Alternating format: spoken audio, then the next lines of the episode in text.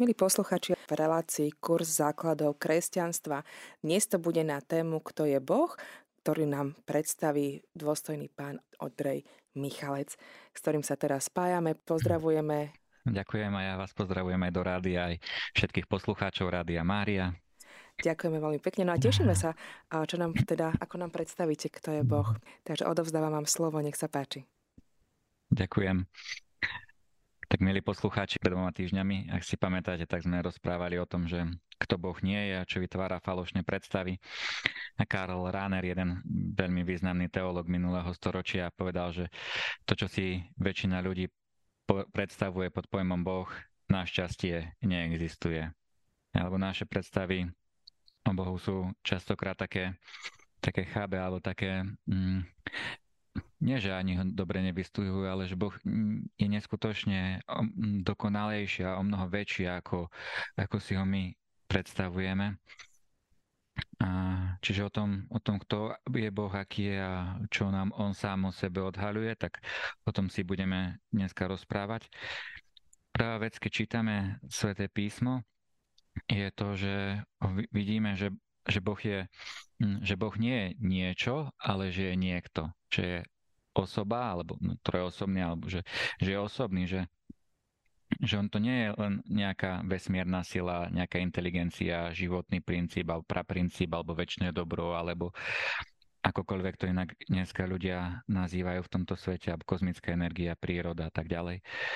Že keď čítame Božie slovo, tak vidíme, že Boh, boh je ten, ktorý je osobný a ktorý osobne vstupuje do vzťahu s človekom že Boh je osoba, môžeme vidieť najviac vtedy, keď komunikuje s ľuďmi.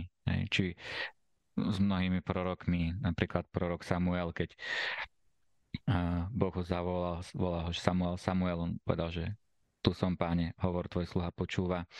A potom, keď išiel vybrať kráľa Dávida, no Dávida za kráľa Izraela alebo Šaula a mnohých iných, tak vidíme to, že Boh vstupuje do vzťahu s človekom a komunikuje s ním. Lebo komunikovať hm, takto verbálne dokážeme iba my ako ľudia. Zvieratá majú tiež nejakú neverbálnu komunikáciu, len hm, to, čím sa líši osoba od, od zvieraťa je na jednej strane táto schopnosť komunikácie, alebo tým, že aj my ako ľudia sme osoby, sme stvorení na Boží obraz a z toho si môžeme nejako tak odvodzovať, že, že čo to znamená byť osobou a môžeme vidieť, že my napríklad máme vôľu. Hej, zvieratá nemajú vôľu, lebo zvieratá sa riadia čisto iba pudmi a my ako ľudia vieme, že dokážeme konať aj proti svojim pudom. Napríklad, keď som hladný, tak pôdy mi telo, moja biológia mi hovorí, že mám sa ísť najesť, aby som nezomrel od hladu, ale ja svojou vôľou sa môžem rozhodnúť, že nejdem sa najesť. Hej. Funguje to aj opačne, že žalúdok už by nám povedal, že dosť, ale viete, keď oči jedia, tak, tak niekedy sa najeme a potom z toho zle. Len, to je len jeden z príkladov, ako my ľudia využívame vôľu, alebo také poukázanie na to, že, že čo to znamená, že ako ľudia máme vôľu, že sa vieme rozhodovať a že sa neriadíme nejakou nevyhnutnosťou alebo mm, čisto len nejak biologicky. A keď pozeráme na Boha ako osobu, tak vidíme, že on toto má.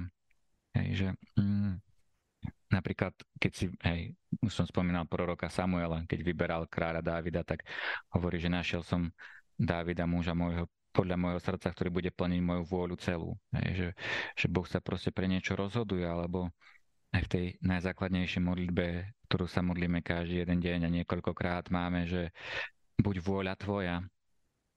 A ak by, nemohol, ak by nebol Boh osobou otázkou je, že akú má vôľu, alebo viete, ak by bol len niečo a nie niekto, tak môže mať niečo vôľu, viete, nejaká energia, vec, elektrická energia, oheň alebo nejaká vec, hej, neživá, môže mať vôľu, vie sa, viete pre niečo rozhodnúť.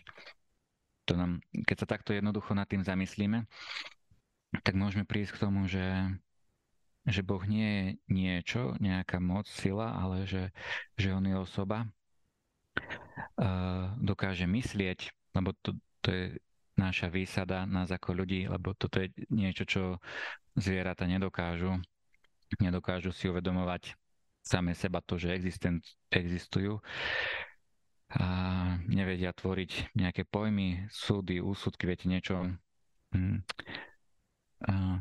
viete, pojem lásky alebo spravodlivosti napríklad. Je to pojem, ktorý sme si vytvorili my ako ľudia, ktorí hm, samo o sebe neexistuje nejaké pojem, hm, neexistuje nejaká vec, že spravodlivosť, my ju nevieme chytiť do ruky. Len videli sme na základe nejakého správania v medziľudských vzťahov, že toto je spravodlivé a človek dostal to, čo si zaslúžil, alebo toto je nespravodlivé, lebo ten človek si to nezaslúžil. A vďaka tomu, že máme schopnosť myslieť, tak vieme vytvárať takéto pojmy a, a takisto mm, to, kedy Boh to, kedy môžeme vidieť, že Boh dokáže myslieť, je na začiatku stvorenia, keď Boh tvoril všetko a mm, postalo to jednak z Božieho slova, pretože Boh povedal a stalo sa. Len to slovo, my aj my keď vyjadrujeme slova, tak slovo je ako keby takým zmotnením myšlienky alebo toho, čo je v nás v vnútornom svete. A, a to nám ukazuje, že Boh už pred stvorením sveta mal v sebe nejaký pán mysli, tak jednoducho povedané, eh, že mal plán, ako to bude vyzerať tento svet, že ako stvo, čo všetko postupne stvorí, čo bude stvorené, čo nebude stvorené a, a tak ďalej. Len tam môžeme vidieť aj toto Božie myslenie a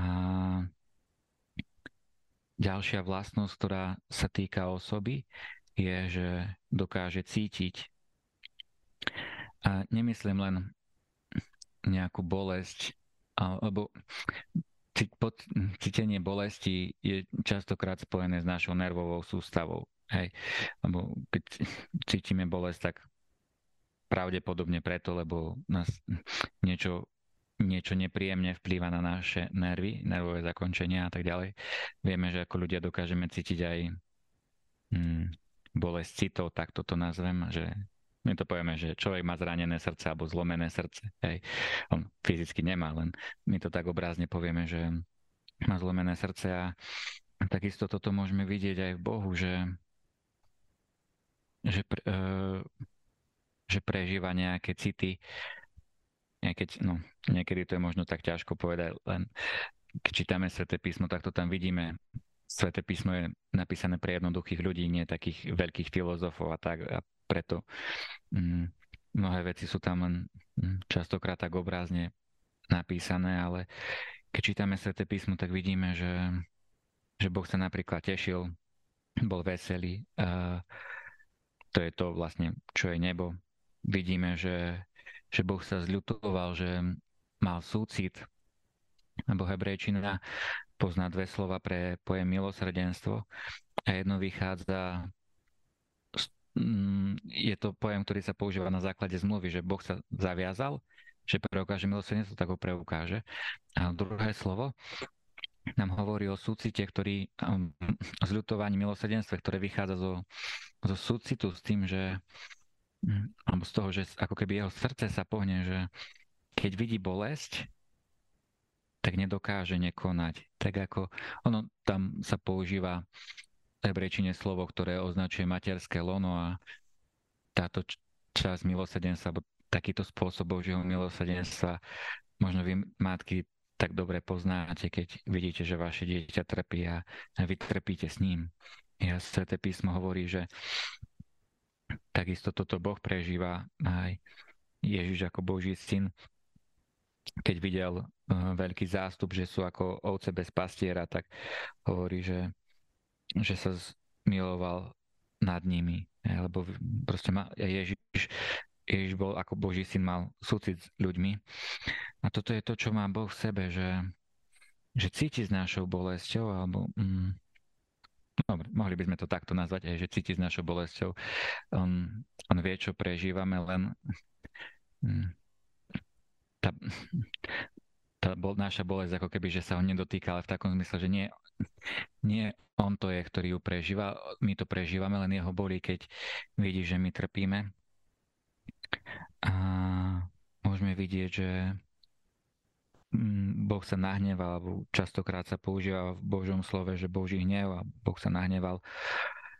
Alebo keď videl hriech mm, za Noého, tak kniha Genesis píše, že Boh ľutoval to, že stvoril človeka, aj keď mm, Boh to nemôže tak ľutovať, ako to my ľutujeme, že pomýlil som sa, zle to dopadlo, tak som to nechcel, lebo Boh je dokonalý a vedel všetko, čo sa stane s človekom, len Božie slovo chce vyjadriť to, čo.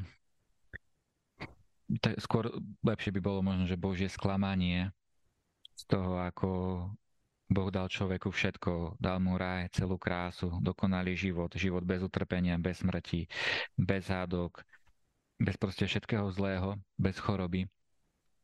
A, a keď sa človek od neho vzdialil, tak ako píše jeden biblista ugovaný, že Boh sa nahneval, ale nie na človeka, ale na to, že tá krása, ktorú stvoril pre neho a to, že, že chcel, aby bol šťastný, tak, tak ho nahneval, tak je nahnevaný na tú situáciu, že človek, ktorého miluje, už nie je šťastný aj kvôli tomu, že sa vzdialil od neho. A čiže toto sú tri také základné vlastnosti každej jednej osoby a to je mať vôľu, nejako sa rozhodovať, myslieť a, a cítiť, mať, prežívať nejaké emócie. A keď už ako som vravel aj v tej prvej prednáške, aj druhej, že kresťanstvo je o tom, že vstupujeme do vzťahu so sobou a iba, iba osoba dokáže mať skutočný vzťah, iba osoba dokáže žiť v tom, že sa rozhodnem pre teba. A preto a zároveň, keď viete, vždy, keď vstupujeme do vzťahu, v každom jednom vzťahu, v ktorom sme, tak náš charakter, naše vnútro sa bude obrusovať. Hej. Budeme sa musieť stavať jemnejšími, citlivejšími na potreby druhých. Niekedy možno tí, ktorí sú možno príliš jemní, tak sa niekedy budú musieť stavať tvrdšími a prísnejšími preto, aby si zachovali vlastné vnútro, takú integritu, takú jednotu sami v sebe, aby, hm, aby ich mysel ne, aby proste sa sami nezosypali z toho, že viete, to sú ľudia, ktorí povedia na všetko áno a len láska k sebe nás učí to, že máme vedieť povedať aj nie na, ktoré, na niektoré veci a toto je niečo, čo sa učíme vo vzťahoch a stojí to obetovanie nášho vlastného egoizmu, preto sú pre nás mnohé vzťahy ťažké, lebo musíme sami seba zapierať a chceme žiť v tom vzťahu. A, a tak keď vstupujeme takto do vzťahu s Bohom ako s osobným, tak na jednej strane je to výhoda pre nás, lebo, lebo môžeme mať vzťah. My ako ľudia sme tak postavení, že potrebujeme žiť vo vzťahu. Človek, ktorý nepotrebuje vzťah, tak mm, je, je niečo divné v jeho živote. Neznamená, že no, niekto má niekto potrebuje veľa vzťahov, niekomu stačí menej, ale každý jeden človek potrebuje mať aspoň jeden vzťah, aspoň s niekým byť vo, vo vzťahu, nejakom kamarátskom, priateľskom. A, čiže je to výhoda, že ak, ak sme si vedomí toho, že Boh je osoba a my sme vo vzťahu s ním, uvedomujeme si jeho prítom a veríme v jeho prítomnosť, že on je s nami, tak budeme tak ako pán Ježiš, ktorý povedal o sebe v Janovom evaneliu, že ja nie som, nie som sám, lebo otec je so mnou. Hej, keby to bola len nejaká energia, tak je tu, nie je tu, kde je, viete. Ale to, prečo možno ľudia by mali radšej energiu ako osobu, to, čo je, to, čo je na tomto ťažké, je, že keď vstúpime do vzťahu s ním, tak on ako osoba má nejaké požiadavky na nás. Viete, lebo ako som vravel, že dokáže myslieť, s tým súvisí aj hovorenie, cítiť, konať, rozhodovať sa, tak zrazu, keď vstúpime do vzťahu s osobou, tak táto osoba nám povie, že ale chcel by som od teba toto, a, a nastane v našom vnútri konflikt, že idem do toho, neidem do toho. Ešte pred reláciou sme sa rozprávali kúsok a, a, a som niečo také vravil, že, že pre mňa život s Bohom je dobrodružstvo, lebo lebo neviem, čo ma čaká. Aj keď sa niekedy modlíme s ľuďmi na adorácii, tak sa ich tak snažím učiť, že tým, že to je modlitba, že je to rozhovor, ja neviem, kde to skončí. Ja neviem proste, kde nás Boh bude viesť a takisto to je, je aj v našich životoch. Ak vstupujeme s ním do vzťahu, tak bude to dobrodružstvo, lebo ja neviem, čo bude on odo mňa, odo mňa chcieť. Niekedy nám, to, niekedy nám dá poznať veci dopredu a nie, niekedy nie. Niekedy nám proste ukáže len v tej chvíli, že chcem toto, alebo chcem, aby si sa takto rozhodol. Na druhej strane Boh nám nikdy nevezme slobodnú vôľu. Keď nám ju raz dal, vždy ju budeme mať. A nikdy, nikdy nás Boh neprinúti rozhodnúť sa nejakým spôsobom, keď, aj keď vrajím, že je to dobrodružstvo, je len je na nás, že či si chceme radšej zachovať pevnú nohu, pevnú pôdu pod nohami, alebo sa radšej vydáme do toho dobrodružstva, že radšej budeme riskovať a bez, viete, ak by sme chceli zostať len v takej, takej istote, že pohybovať sa len tam, kde sme si úplne istí, aj čo sa týka nejakého života viery, tak my sami sa oberieme o to dobrodružstvo, ktoré nás čaká s touto osobou na druhej strane človek môže mať potom taký pocit istoty v sebe. Ja myslím si, že preto, že veľa ľudí nechce riskovať, alebo hm, majú strach z mnohých vecí, že čo, čo on bude odo mňa chcieť, keď, keď sa mu nejako vydám, keď mu zverím svoj život, tak možno preto je mnohým ľuďom ľahšie veriť to, že on je energia, lebo po Adamovom hriechu máme ako ľudia v sebe tendenciu manipulovať, ovládať. A to isté chceme, no takto, máme tendenciu držať všetko vo svojich rukách, nemáme radi neistotu, len život s Bohom funguje tak, že budeme v neistote, pretože že ľudia to nechcú žiť v neistote. Napríklad preto sa rozvinulo toľko veštenia, lebo ľudia, ja chcem vedieť, čo ma bude čakať, ale veľa vecí z toho sa ani nesplní, čo ľudia veštia, ale mm, pretože že máme v sebe túto tendenciu držať všetko vo svojich rukách a všetko si sami vyriešiť, byť nezávislí od Boha, to je to, čo je v podstate Adamovho hriechu, že ja si budem Bohom a Boha nepotrebujem, tak, tak preto je aj dnes mnohým ľuďom ľahšie žiť v tom, že on je energia, lebo ja si energiu navediem tam, kam chcem a energia spraví to, čo ja chcem. Nikdy sa mi nevzoprie, vždy ma posluchne a tak ďalej. Mm, takýto život je o mnoho jednoduchší, len toto nie je, toto nie je náš Boh, toto nie je to, čo vidíme, ako sa On ukazuje v Božom slove. A ešte jeden taký paradox, že tá Božia, tá Božia sloboda, to, že on, on koná ako on chce, a môžeme vidieť aj vtedy, keď vyťahoval ľud starej zmluvy z biedy, keď boli v babylonskom zajati, tak mnohí boli už takí sklesnutí, že už sme tu, už tu budeme na veky. Už proste nikdy sa nevrátime do Izraela, nikdy Izrael nebude židovský a ako ich štát, ako zasľúbená zem, ktorú Boh daroval Židom. A, a práve vtedy, keď, keď boli takto pokorení a by som to nazval, že až malomyselní, tak to bola práve chvíľa, kedy Boh sa dokázal osláviť a začal konať a začal ich vyvádzať, vyvádzať von z babylonského zajatia. Tak, milí poslucháči, v prvej časti sme rozprávali o tom, že Boh je osoba a vstupuje, vstupuje s nami do, do osobného vzťahu. A ďalšou takou vlastnosťou je, že je živý. Osoba, každá jedna osoba je živá. Mm, je to dôležité. Žalm 42 hovorí, že po Bohu žízni moja duša, po Bohu živom. Že myslím si, že mnoho ľudí dneska prečo odpadáva od náboženstva akéhokoľvek v západnom svete, lebo im, lebo im chýba v tom život. A keď čítame Božie slovo, tak na mnohých miestach vidíme, ako, ako Boh buď sľubuje život, dáva život, alebo cez Ježiša, keď, keď sa skrie sil nájimského mládenca alebo kohokoľvek iného Lazára a tak ďalej, cez uh, Eliáša alebo Elizea, jedného z nich, nepamätám si presne, cez ktorého tiež skriesil jedného mládenca. A, a to je to, čo, to je to, čo Boh chce, jednak, že, že on je živý, ale uh, s tým životom, ktorý on má, sám sebe, tak, tak sa delí ďalej a proste rozdáva ho ďalej ľuďom, alebo mm, aj anielom, nielen ľuďom dáva.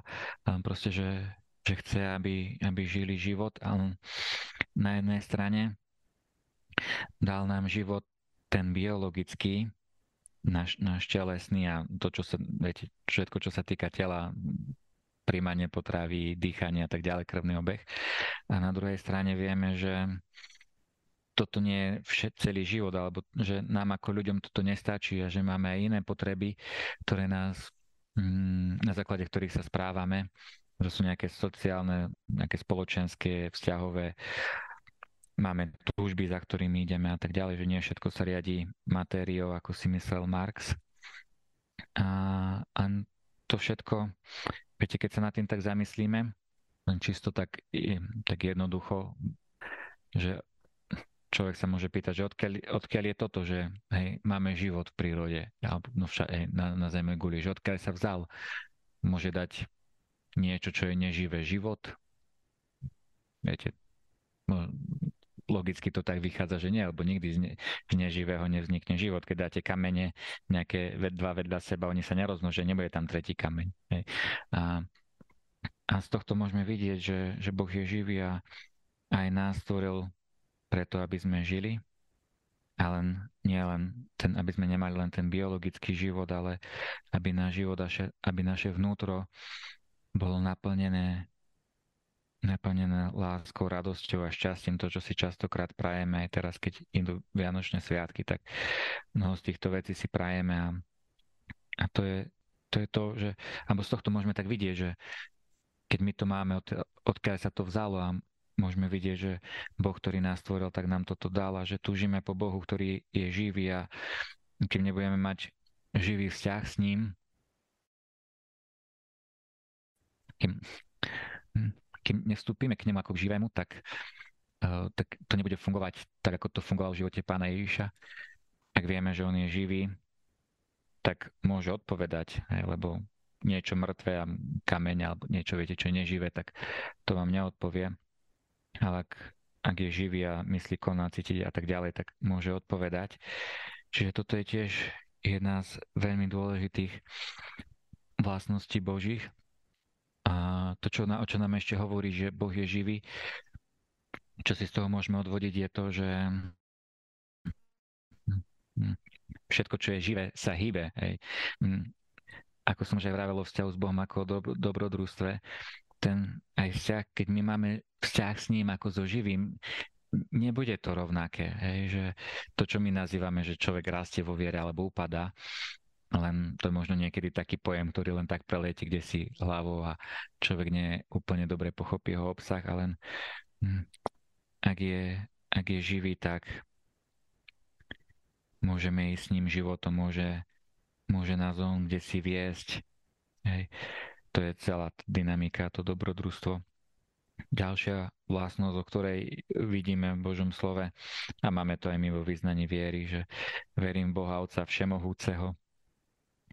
A to je to, čo nám hovorí Božie slovo, že Boh dokáže všetko, čokoľvek chce, čokoľvek, čo je logicky možné, lebo Boh, keď stvoril svet, tak tu dal nejaké pravidlá do tohto sveta tým, že on je aj, aj dokonalá múdrosť, tak všetko stvoril s múdrosťou a vedci po svete si neprotirečia.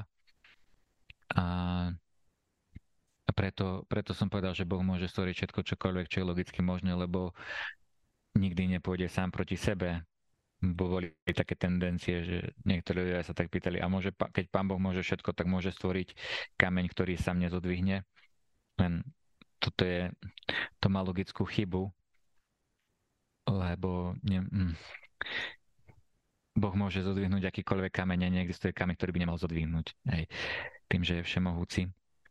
A tak prakticky viete pre nás do života potrebujeme sa učiť spoliehať na to, že Boh je všemohúci. Nest- to, že to vyznávame ako pravdu a myslím si, že asi nikto z vás to nepoprie, to je dobré, len Viete, častokrát sa tak, mm, niektorí sa tak delia na praktizujúcich, nepraktizujúcich kresťanov a otázkou je, že ak moja viera mi hovorí, že Boh je všemohúci ako praktizujem túto vieru, tento článok viery, hej, že Boh je všemohúci.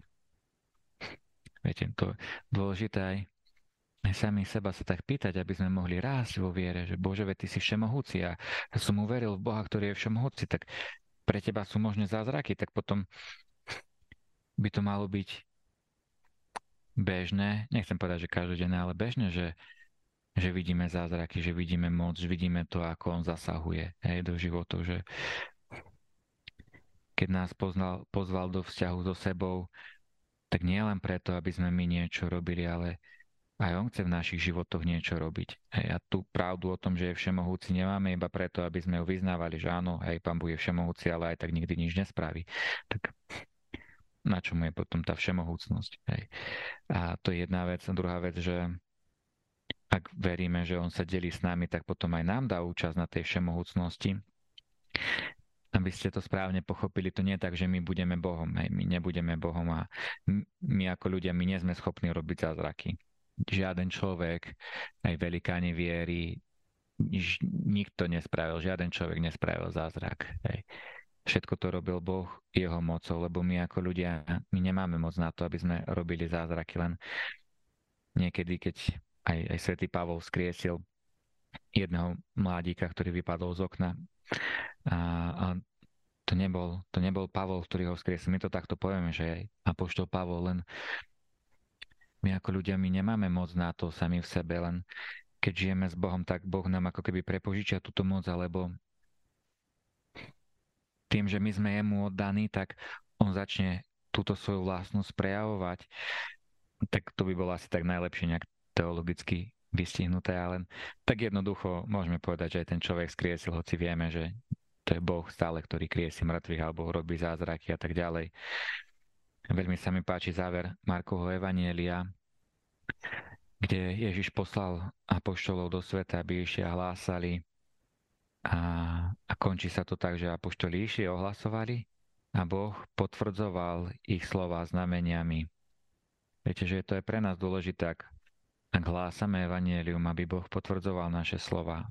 A vychádza to z tej viery, že z článku viery alebo nejaký nejakého tvrdenia viery, že Boh je všemohúci, hej, že, že on toto môže a keď budeme stáť pred nejakou ťažkou situáciou budeme sa za to modliť, tak je dôležité, aby sme si boli vedomi, že sa modlíme k Bohu, pre ktorého ni- nič nie je nemožné. Ďalšia vec, ďalšia Božia vlastnosť, o ktorej čítame v Božom slove, je, že Boh je absolútne verný čokoľvek, čo on a slúbila a nenaviazal na niečo, lebo niektoré sľuby, ktoré dal Boh, tak naviazal na ľudskú činnosť, ale niektoré nenaviazal. Napríklad to, že príde druhýkrát na tento svet. To nezávisí od nás. Mm, tak všetko, čo Boh povedal, splní a môžeme to vidieť na na živote Abraham, ktorého bol ak niekto bude môcť počítať hviezdy alebo piesok na brehu mora, tak bude môcť počítať aj tvoje potomstvo a,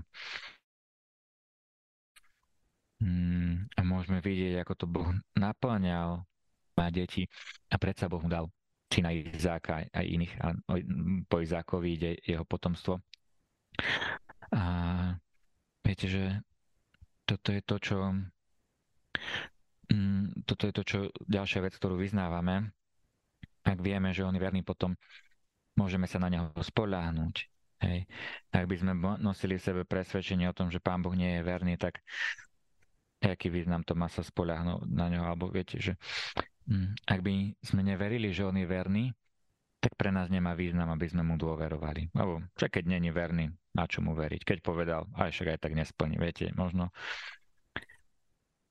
niekedy, možno kvôli politikom alebo všeobecne nejakom styku s ľuďmi, keď vidíme, ako sa neplnia sľuby, ktoré sa dali, tak niekedy to môže mať vplyv aj na našu vieru, že potom toto prenesieme na Pána Boha. Len potrebujeme sa určitej chvíli stáť vo viere, ako píše Apoštol Pavol, že ja viem, komu som uveril a som si istý, že tak sme vstúpili do toho vzťahu s Bohom, tak by sme to mali mať aj my v sebe, tak ako Apoštol Pavol, že ja viem, komu som uveril, aj keby možno okolnosti sa zdali a že svedčia proti Bohu, že svedčia o tom, že on takýto nie je, tak v tej chvíli potrebujeme stáť vo viere, že a som presvedčený, že môj Boh je takýto.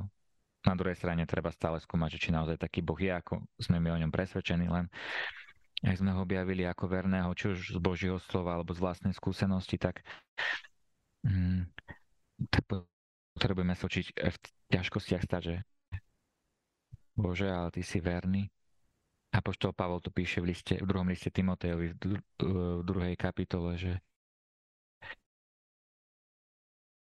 my, ak neverný, on ostáva verný, lebo seba samého za ten čas naletel na moje slova. A ja pán Boh našťastie nič takéto nebude robiť.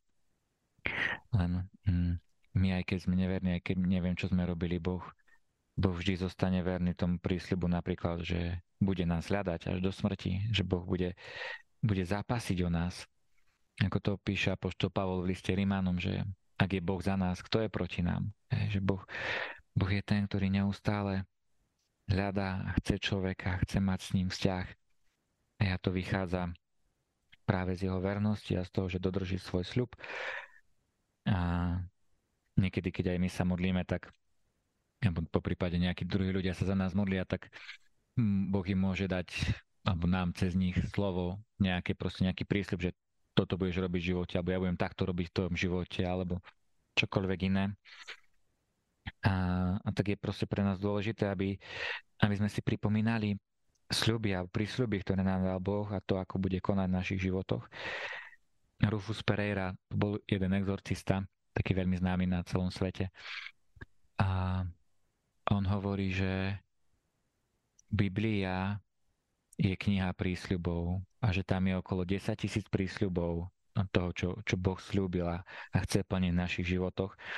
A ako som povedal, že mnoho z tých vecí je naviazané hm, na nejakú ľudskú činnosť, že budeme to mať aj Abraham, tie veci dostal preto, lebo posluchol Boha, opustil rodnú krajinu, otca, matku a, a iných e, pokorných príbuzných a a dostal tie veci do daru. Čiže to, to je druhá, mm, druhá Božia vlastnosť, že Boh je, boh je verný. Ďalšia vlastnosť je, že, že Boh je svetý. Tá židovská teológia, ktorá sa prenesla do Nového zákona v Evangeliu podľa Matúša, to vidíme tak, že ono to, ono to vyjadruje, že Boh, ktorý je na nebesiach, aj my máme modlitbe očená, že očenáš, ktorý si na nebesiach, alebo to slovo, že na nebesiach, vyjadruje Božiu svetosť. Nie tak, že, že Pán Boh je hore a my sme tu dole, lebo vieme, že On je s nami, On je všade prítomný, len hm, chcel tým a, pre, v židovskom chápaní je to o tom, že, že Boh prevyšuje to, čo je, to, čo je pozemské, alebo to, čo my ako ľudia zažívame v zmysle nejakej morálky, lebo tu na, tu na Zemi sa častokrát stretávame s ľudskou slabosťou, biedou, možno neschopnosťou alebo niekedy aj zlomyselnosťou, aj keď myslím si, že veľa ľudí nerobí zlo preto, lebo sú zlomyselní, ale skôr kvôli slabosti alebo preto, lebo nepoznajú pravdu. Dobre? A, hej, a tá, to, že, že Boh je svetý, nám vyjadruje to, že Boh nikdy nezlyhá, že Boh mm, nikdy nepovie, že, že nevyšlo to, nepodarilo sa, som, dosla, som slabý na to, aby som ti v tomto pomohol, alebo čokoľvek si tam môžeme dať, alebo to súvisí aj s tou vernosťou, o ktorej som hovoril, že Pán Boh nás nikdy nebude chcieť klamať, že všetko, čo povie, bude pravda. A túto Božiu vlastnosť môžeme vidieť v knihe proroka Izajáša 6. kapitole, keď Izajáš mal videnie neba, ako cherubine sa kláňajú Bohu a hovorí, že hovoria, že svetý, svetý, svetý, to je to, čo my potom máme aj vo Svetej Omši pred premenením. Ja, mm, dobre, čiže táto vlastnosť jeho svetosti ukazuje jeho, na jednej strane jeho morálnu dokonalosť a na druhej strane nám hovorí aj o jeho kráse. Neviem, možno sa nám to tak zdá divné hovoriť o Bohu, že nielen, že je krásny, ale že je prenádherný, že viete, keď príjeme do neba, budeme celý uchvátení, tak, tak ľudovo povedané, že budeme z neho z toho, aký je a, a nesmieme zabúdať aj na túto, túto jeho vlastnosť, že, že Boh je krásny, že preto, sa, preto máme niektoré tie také obrazy, že uh, anielov kreslíme ako mladíkov, hej, čertov kreslíme ako takých chlpatých, Boha kreslí, no, kreslíme, alebo niektorí ľudia hovoria, že videli len svetlo, hej, niečo, čo, hm, niečo, čo bolo proste príjemné na to sa pozerať. Hej, o, tom je, o tom je krása, vlastnosť krásy. A, a toto je to, čo, čo Boh vlastní úplne v dokonalosti.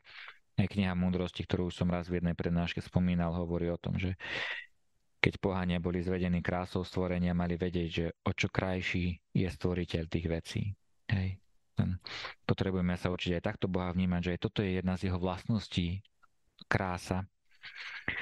Mm, alebo no, to súvisí so svetosťou. Ďalšia vlastnosť, ktorú má Boh, je, že, že je mocný v súde, že raz príde ako to vyznávame vo vyznaní viery, že príde súdiť živých i mŕtvych, že raz bude súd a tak ďalej. Mm, to, čo, to, čo si potrebujeme pri tomto uvedomiť, súvisí to aj s Božím hnevom, že keby nebol súd, tak nemôžeme byť odmenení. Hej, lebo súd, my sa na súd pozeráme negatívne, že súdy sú na to, aby trestali zlých, alebo hej, aby proste ľudia, ktorí majú ísť do väzenia, aby tam išli len súd môže vyrieknúť aj oslobodzujúci rozsudok, že môže prehlásiť aj tento človek je nevinný hej, a nezasluhuje si žiaden trest a aj to je súčasťou Božieho súdu a potrebujeme sa tak na to pozerať. Potrebujeme vnímať, že Boh nestvoril človeka preto, aby ho odsúdil, aby ho trestal. Boh nás nikdy nechce odsúdiť. Ako píše Apoštol Pavol v liste Rimánu na konci 8. kapitoly, už som jednu časť toho citoval a tam ďalej píše, že a kto nás odsúdi? Kristus Ježiš, ktorý vydal seba samého za nás. Viete, že, že Boh nás nechce odsúdiť, On nás nechce trestať. On nestvoril človeka preto, aby ho potrestal. On stvoril človeka preto, aby ho zahrnul svojou láskou, aby sa mohol mať dobre, a nielen, že dobre, aby sa mohol mať vynikajúco na tejto zemi, prežíval raj, preto stvoril celú rajskú záhradu. Hej. Čiže toho si potrebujeme byť vedomi, keď hovoríme o tom, že Boh nás nechce, sú, nechce odsudzovať. Na druhej strane Boh nám dal jednu vlastnosť, ktorú voláme, že zodpovednosť. A to je to, že za svoje skutky nesieme následky. Za dobré skutky nesieme odmenu, za zlé nesieme trest. My to takto tak jednoducho voláme. Hej, len bez tej zodpovednosti by sme nemohli byť odmenení alebo potrestaný, ale mm, ak si spomeniete, tak minule som vravel o tej falošnej predstave Boha ako dobrého deduška, ktorý všetko môže, všetko schváli, môžeš hrešiť, môžeš čokoľvek, čo chceš, tak ti dám len. Mm, práve táto vlastnosť, že boh je, boh je sudca, ale príde súdiť, alebo že je mocný v súde, tak nám hovorí o tom, že raz bude hriech potrestaný. Mali sme to aj na, na slávnosť Krista kráľa, že ako posledný nepriateľ mu bude položená smrť ako podnožka pod nohy. A keby Boh neprišiel súdiť a tak tak polopáte povedané, že neprišiel porobiť poriadky so zlom, tak, mm, tak by sme ako ľudia museli žiť na veky so zlom a, v zlej situácii, len tým, že Boh príde súdiť, tak, mm, tak príde, príde tieto veci dať do poriadku. A čo je dôležité, hovorí to sveta sestra Faustína, myslím, ak sa nemýlim, že pred Božou láskou môžeme utiecť, ale nikdy nie pred Božou spravodlivosťou. Že Boží súd, tie veci sa týkajú každého, len budú a Boží hnev, keď sa vrátim k tomu, budú prežívať iba tí ľudia, ktorí sa rozhodli preto, že nechcú Božiu lásku. Hej. A tým, že nám Pán dal slobodnú vôľu a zodpovednosť, tak keby bola iba jedna alternatíva, jedna možnosť voľby, tak aká to je sloboda, viete. Len tým, že aj Adamovi a Eve dal možnosť, môžete zostať v raji, môžete si bezo mňa mimo raja, rozhodli sa, že budú žiť mimo raja. A aj my sa môžeme každý jeden z nás rozhodnúť, že či chceme žiť s ním, alebo či chceme žiť v spoločenstve s ním a spoločenstve lásky, alebo chceme žiť v tej druhej alternatíve a potom tam budeme, bude človek prežívať iba hnev, lebo viete, keď si nevyberie lásku a život v láske, tak mu zostane život bez lásky. Život plný nenávistí alebo akéhokoľvek iného zla. Posledná taká vlastnosť, aj keď ono to vyslovne nie je, že nejaká vlastnosť, a nám je taký paradox našej viery, že vyznávame, že Boh je jeden na v troch osobách. Ako to je? Je to tajomstvo viery. To je prvé, čo keď rozprávame o Trojici, tak si musíme uvedomovať, že toto je niečo, čo veríme, čo nie sme schopní pochopiť. Hej. Máme pár na to vysvetlenia, ja niečo k tomu poviem, ako možno kúsok chápať, len potrebujeme to prijať ako vieru. Nie, nám nejde o to, aby sme tajomstva viery, ktoré máme, chápali, nám ide o to, aby sme ich verili a podľa toho žili. Hej, preto ja sa snažím tak niekde pomedzi to dať také praktické rady do života, aj ako všemovúcnosti, vernosti a tak ďalej.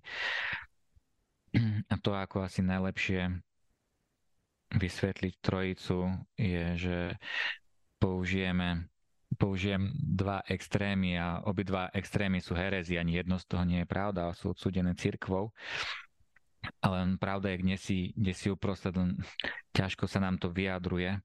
A jeden z tých extrémov je, ktorý hovorí o Bohu a trojedinosti, že, že Boh je iba jeden, je ako jedna osoba a raz sa táto osoba prejavuje ako otec, raz sa prejavuje ako syn, inokedy ako duch svetý. Ale že v skutočnosti to je, to je stále len jedna osoba, nikdy nie, nikdy nie viac osôb.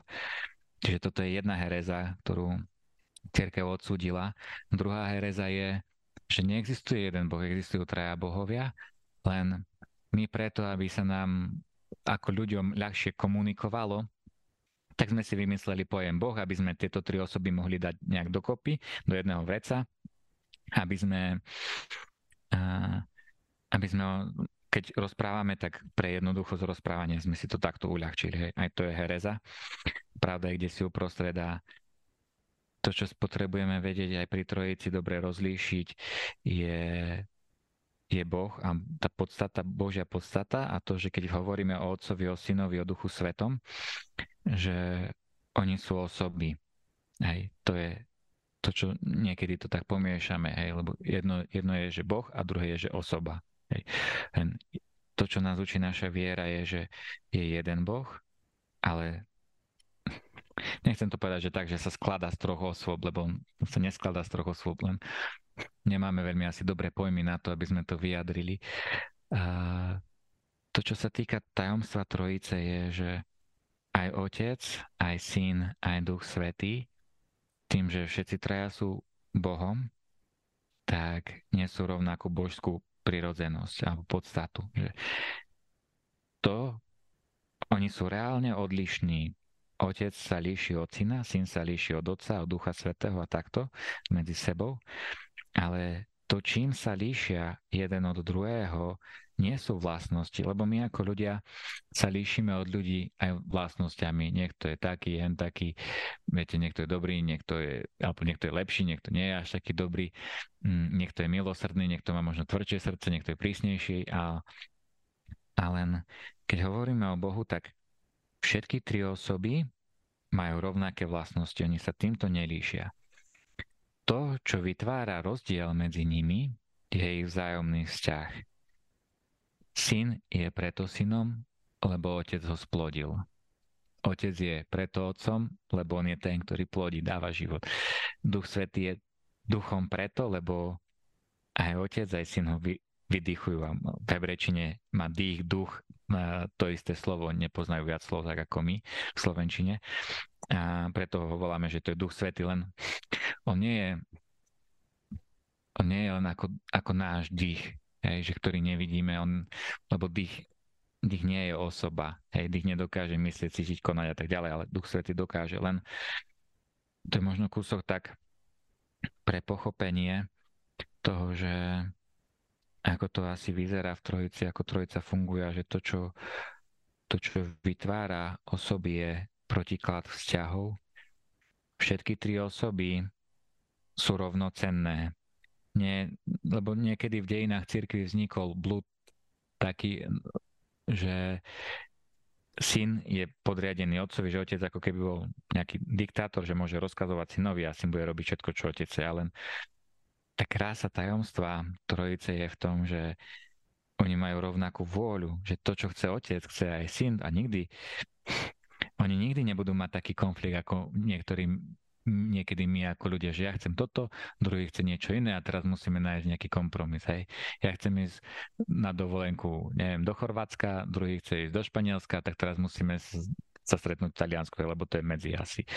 Len, že my, nie, my prežívame konflikty vôli, len otec so synom ani s duchom svetým nikdy toto nebudú prežívať, lebo sú tak dokonale jedno, že čo chce otec, chce aj syn a chce aj duch svetý čo robí otec, robí aj syn, robí aj duch svety, len my niekedy pre, pre tú svoje uľahčenie, aj vyjadrovanie a tak ďalej, sme to niekedy tak po, mm, po, nepokrutili, ale niekedy to tak podeli, podelíme, že Boh Otec je ten, ktorý stvoril svet, len vidíme, že, že aj syn bol ten, ktorý bol pri tvorení sveta, lebo Otec stvoril všetko svojim slovom.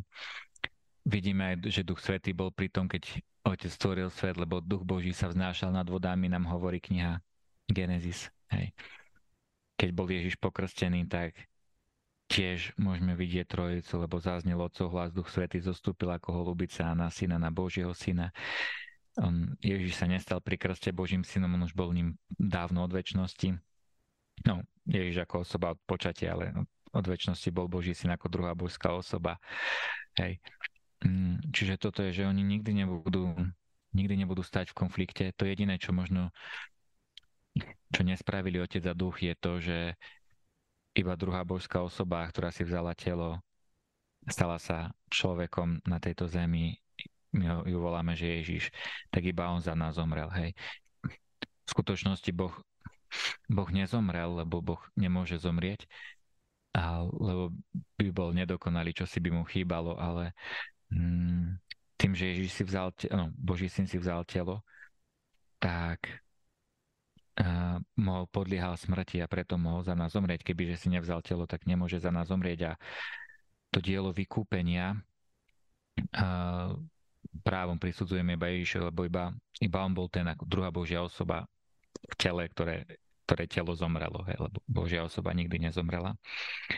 Dúfam, že to je asi také také, mm, že to viete tak pochopiť, lebo ťažko sa o týchto veciach nejako vyjadruje, lebo mnoho, na mnoho vecí máme nejaké filozofické pojmy a, a mnoho vecí je uh, treba byť veľmi taký pozorný a mať v mnohých veciach poupratované, aby sme vedeli kúsok ďalej do hĺbky. Len, len ten základ je, že máme tri osoby, ktoré sú vo svojej podstate rovnaké, len to, čo ich líši, je, ich vzájomný vzťah. Hej, a, a že túto, túto pravdu viery uh, nachádzame vo Svetom písme a že, že vychádzame z nej. Hej, a od začiatku uh,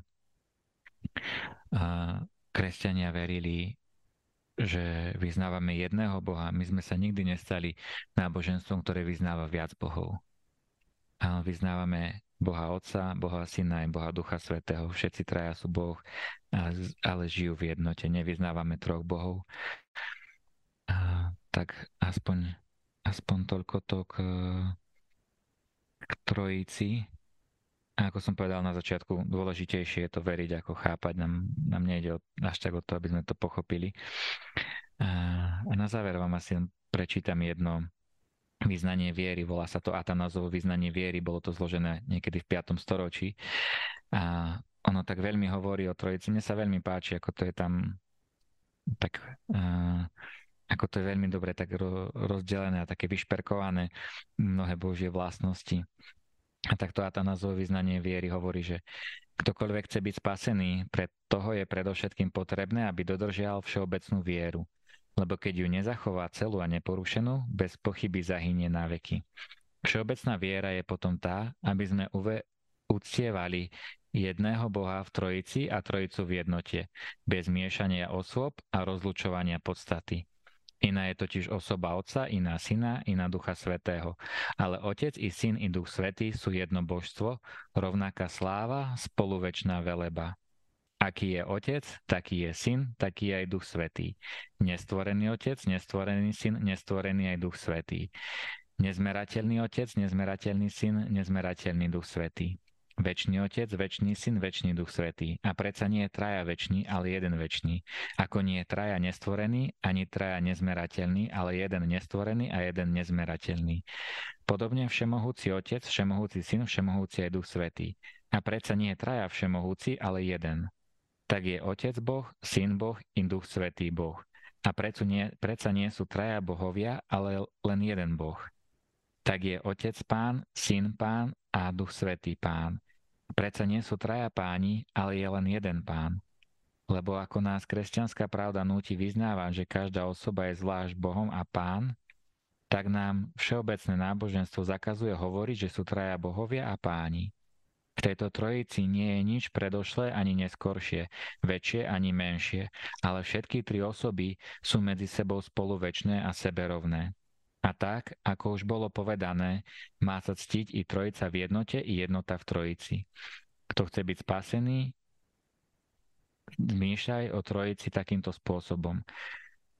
Na väčšinu spásu je však nevyhnutné, aby každý veril aj vo vtelenie nášho pána Ježiša Krista, Správna viera je, aby sme verili a vyznávali, že náš Pán Ježiš Kristus, Syn Boží, je rovnako Boh i človek. Je Boh z Otca, Otcovej podstaty pred vekmi splodený i človek z podstaty Matky v tomto veku narodený. Dokonalý Boh, dokonalý človek, rovný Otcovi podľa božstva, menší ako Otec podľa ľudskosti. A mnoho ľudí prežíva niekedy taký konflikt, že komu sa, ku komu sa modlí, že keď sa modlím synovi, zanedbáva moca plnú duchu svetému, len keď sa dôležité, čo, aby sa človek modlil a keď sa modlí k jednej osobe, aj ostatné dve sú šťastné, lebo medzi nimi nie je ani konflikt, ani závidenie, ani nič také. Tak, ďakujem všetkým za pozornosť a prajem vám požehnaný deň.